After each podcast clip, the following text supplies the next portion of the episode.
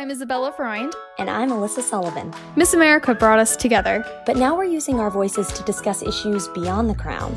For the next few months, our podcast will shine a light on how the community is reacting to the covid nineteen pandemic. We interview doctors, teachers, business owners to help you understand what the future holds and bring you some kind of certainty in a world that is anything but. This is the Closer Apart podcast. Hey. Hi. How are you? What have you been up to? I mean, nothing much, obviously, staying at home, but I've actually spent a lot of time on my phone and checking through social media. So that's something that I've been struggling with this past week or so. Oh my gosh. Just trying to make sure that I'm spending time wisely on social media. It's a great tool and we can use it to keep each other closer while we are apart. I, I totally agree. I've been spending way more time on social media than I should. Definitely not the healthiest thing, as I'm sure the scientists would say. Yeah. But because I've been on it so much, I'm sure you can agree, I've seen a lot of people venting what they're going through on right. social media and sort of sharing their struggle with each other. And I think that that's really beautiful because a lot of times we see people speak about the Facebook rants or vents in a negative way, but I actually think this is a great tool during this time for people to share what they're experiencing in hopes that someone else can relate. Right. It's all about being able to relate with each other in a different way. Everyone is going through this in different ways, but you know, we're, we are in this together and we have to remember that. It is a good idea to use social media to still stay connected to others and share what's on our minds. I know there's that cliche quote that everyone is going through a struggle that we know nothing about, but it's very true. And my heart goes out to everyone who is going through their individual struggle. As we've said before, we're here for you and we support you and we are your people. And I think that our guest today is going to talk a lot about knowing who your people are, finding your network, and keeping them close to you during the pandemic. Right. Our guest today is Marty Bernicker. She has been actively involved with Speak Up since its inception and became executive director in two thousand fifteen. Marty has over twenty years of experience providing strategic services to individuals, nonprofits, and foundations, including the Pew Charitable Trust, the William Penn Foundation, and others. Marty's mother founded Speak Up. Marty's mother founded Speak Up. But it was inspired by her brother, Bob Gillen Junior, a young gay man who died of AIDS in nineteen ninety-two at the age of thirty. Hi. Hi. Hi. Can you hear me okay? Yes. So one of the things on your website that caught my eye is the line that says, "It takes courage to ask for help. You are not alone." So how do you show people that they aren't alone? So a couple different ways, but one of the main ways is that the centerpiece of our program is a breakout group where we mix youth educators and parents in the same room, but you can't be with anybody in your own family. So these end up being small groups of twenty to twenty-five people that are mixed. And what happens in that facilitated discussion on the topic that the participants have picked is that when you start listening to people talk, you hear that the way that they think, the what they're feeling, what they've experienced is similar to what you have been experiencing. In fact, ninety-six percent of our participants say that as a result of Speak Up, they realize that they're not alone in that. Then what happens is we often talk about how it's really hard to admit you have a problem if you don't believe there's a solution. And so mm-hmm. when you hear how different people have navigated through their stress or their relationships or alcohol or whatever the issue may be, you then can imagine that someone could help me figure out what to do about whatever particular problem that I'm having at the time. And our results are that ninety-five percent of our participants are more willing to ask for help after a Speak Up. That's incredible. So how has the coronavirus changed the way that Speak Up fulfills their mission? You know, it's a great question. We work through schools. So we're working currently with thirty-six middle schools and high schools in the area. And so obviously with the schools right now being in mm-hmm. virtual learning, Uh, we had to cancel six of our Speak Up program events, which is, you know, hard because some of the students had already begun planning their event and learning to become sort of social and emotional leaders. And there's right. a lot of them. And so that part was hard. But I think the biggest difference is that ours is really about face-to-face engagement and conversation. That's both the work that we do with the students, our big forum where the youth educators and parents are together face-to-face in those groups I described. We also run a series of parent coffees in our office where maybe there might be thirty parents and now some grandparents as well, mixed together, talking in a facilitated discussion more deeply about the topic, um, whether it's drugs and alcohol or relationships or gender and identity or sexuality. And so we've moved those parenting coffees to a virtual format, and we've been doing Zoom. What's been nice is that we've had an opportunity to reach even more people. Many people have said, I always wanted to come to the coffee, but I couldn't make it work in terms of the commute or the timing. So that's been incredible. We had ninety some people recently on a parent coffee. We had forty-five or fifty the week before.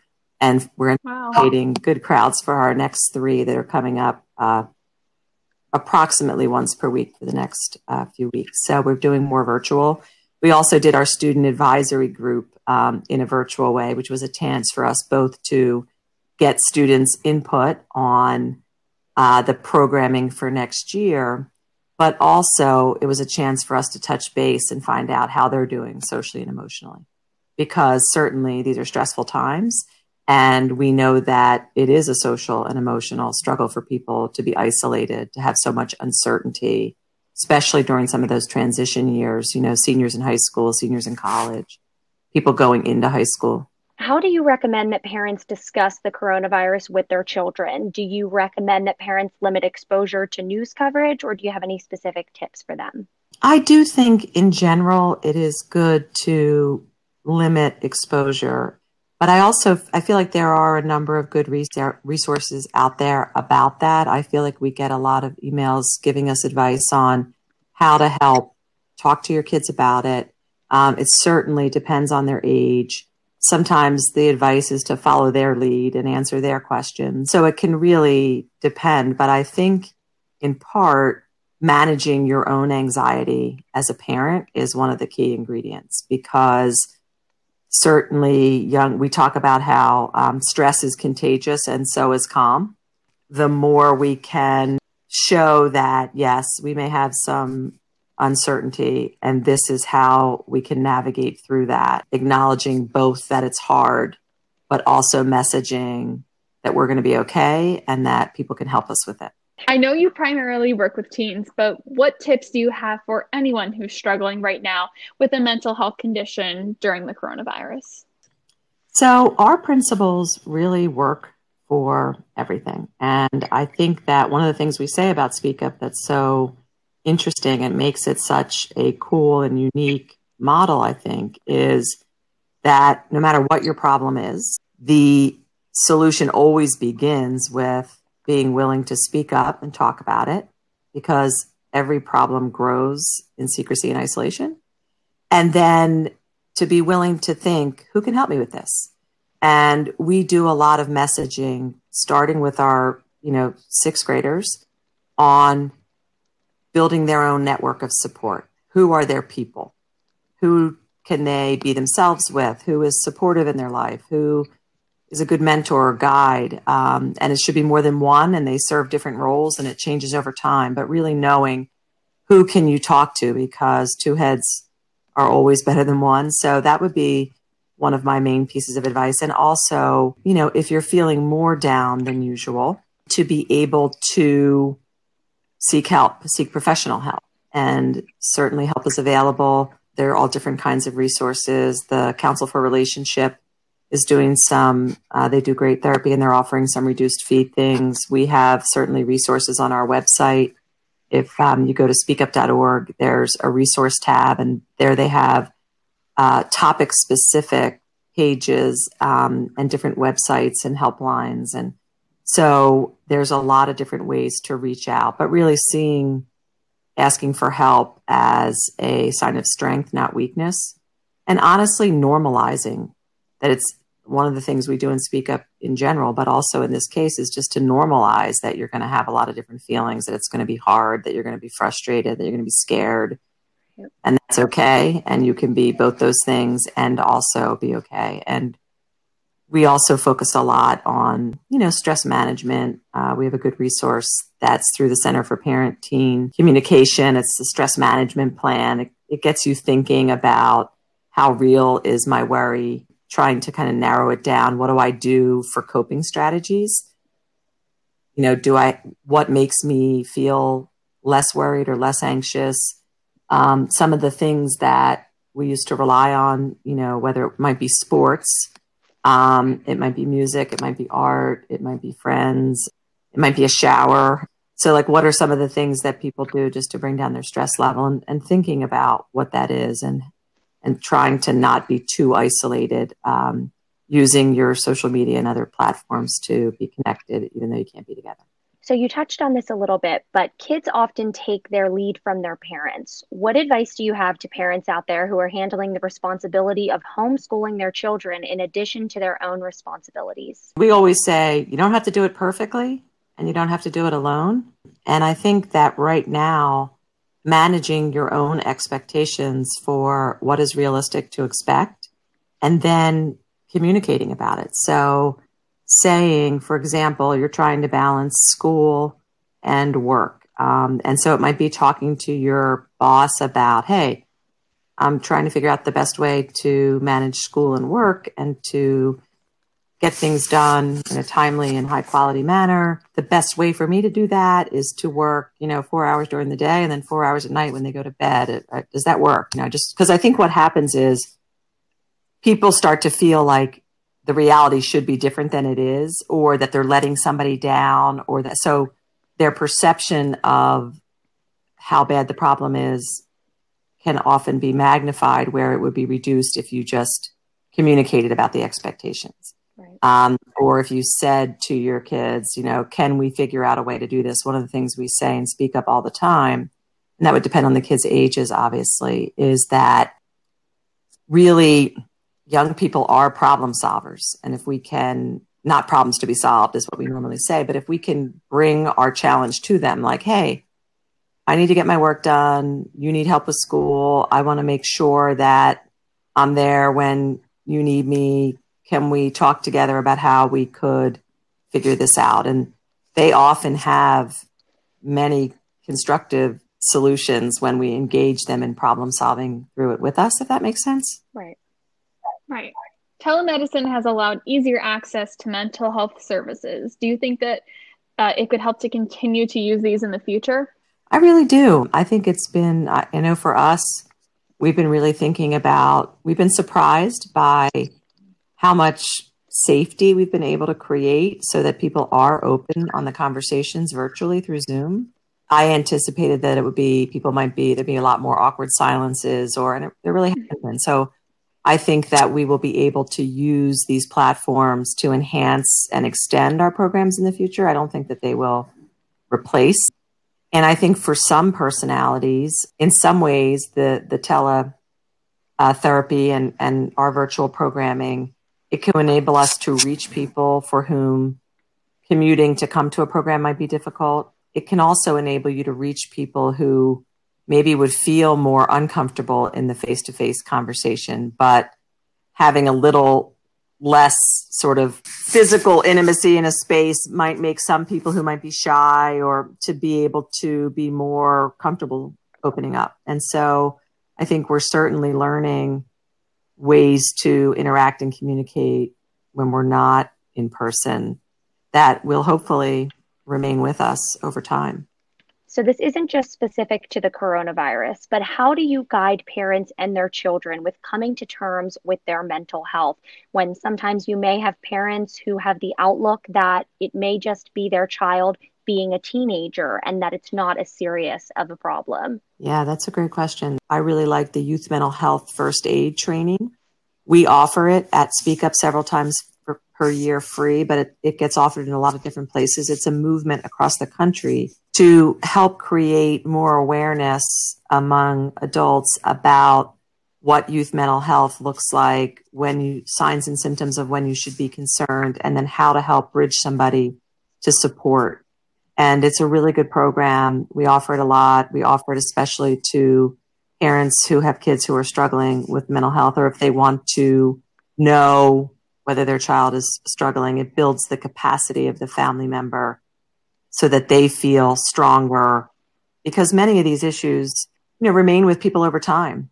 And so learning, and also they run in families often. And so just getting more comfortable overall, normalizing that it's common for young people to struggle with mental health problems. It's nothing to feel ashamed about or any stigma around. And I think that that is one of the really important pieces, is normalizing it. And so that people don't feel like something must be wrong with either me as a parent or with my child. It really is about, young people are both amazing and have a lot of strengths, and they can also be struggling with mental health issues at the same time, and they don't negate each other. One of the things that we say is that we have seen, and it was true of my brother for whom Speak Up was started, is that often people who seem the best can be struggling the most. And so we really work with young people to say, because we can't always see it, we need you to say it, and we get them comfortable doing that. But we also say to adults that there are things that we do that make it more or less likely our young people will tell us when they're struggling. And young people, we've heard from, we talk to thousands of young people each year, all different kinds of kids, ranging in the middle school and the high school, and sometimes transition to college. Young people are really uh, looking out for adults. They try to protect them. They don't want to burden them. They don't want to worry them, and they really don't want to disappoint them. And so knowing that, knowing that it's hard for them to come to us, sometimes they say the people they're the closest to can be the hardest to talk to about these tough things or challenges, because they don't want to disappoint or worry. And so we've really been saying to parents to make it clear to them that we can handle, they don't need to worry about protecting us from the truth. We are here to help them. We don't have to have all the answers as parents. That's another really important message. We just need to message to our kids that it's going to be okay, and together we're going to find solutions. They exist. The best way to find the right solution to whatever challenge is to define, if you will, the challenge as well as possible, which means for the young person to give words to it, um, and to feel like they can do that and it's going to be okay. I really, I really admire what you do. And I think it's so important, because I think that there is such a stigma around mental health, and the work that you guys are doing is great. Thank you. Thank you. And can I send you links to resources? Yes, please do. Absolutely. Yes, please do. Great. She was wonderful. Oh my gosh, I love that so much. Something that really stuck out for me was talking about how the solution, it always begins with being able to speak up. And I think that it, it's so important. Sometimes it's easier said than done to be able to speak up. I, I think now more than ever, it can be stressful. Uh, this is a stressful time. Never be afraid to speak up. I couldn't agree more. And I loved when she said that. And I also thought it was really interesting when she touched on the fact that the people who we think are more okay than others, that they're happy and that things are going so well in their life, are oftentimes more likely to be struggling with something, because wounds are not visible. They are inside of us. We carry them with us. We carry that weight and that load with us every single day. And even though we're experiencing this pandemic, it's giving us that opportunity to be able to not just get help, not just if you have a mental health condition, but for anyone who needs help. This is an opportunity for you to know that you are not alone in a time where physically you may be, or you may not be surrounded by life that you are used to, but you do have a tribe of people who are there for you. Absolutely. And Speak Up has a lot of great resources for not just middle schoolers or students, but also parents right now. I know parents are going through a lot. Becoming homeschool teachers, this time can be stressful. And Speak Up has a lot of great resources for parents during this time. I think the biggest thing that we want you to get from this episode is that we want to squash the stigma around mental health. We want you to not feel ashamed to talk about what you are going through, what you're struggling with. And we really appreciate you tuning in today, because we know that it's an extremely heavy topic. And before we end, we wanted to provide you with a few resources that you can use if you are having an emergency, if you need help or someone to talk to. Call the Suicide Prevention Hotline at eight hundred, seven eight four, two four three three, or the Crisis Call Center at eight hundred, two seven three, eight two five five. You can also text the Crisis Text Line. Text seven four one seven four one. we hope that you will not hesitate to use those resources if you need them. You can also check out our social medias for more information. Don't forget to check out Speak Up, and you can check them out at speak up dot org for more information uh, during this time. Please do. Well, that's our show today, guys. Thank you for tuning in. We worked really hard on this episode because we know it's such an important topic, and we hope that we didn't disappoint you. Thank you to Marty for being such an amazing guest. Thank you so much for tuning in today. And we'll see you back here next week.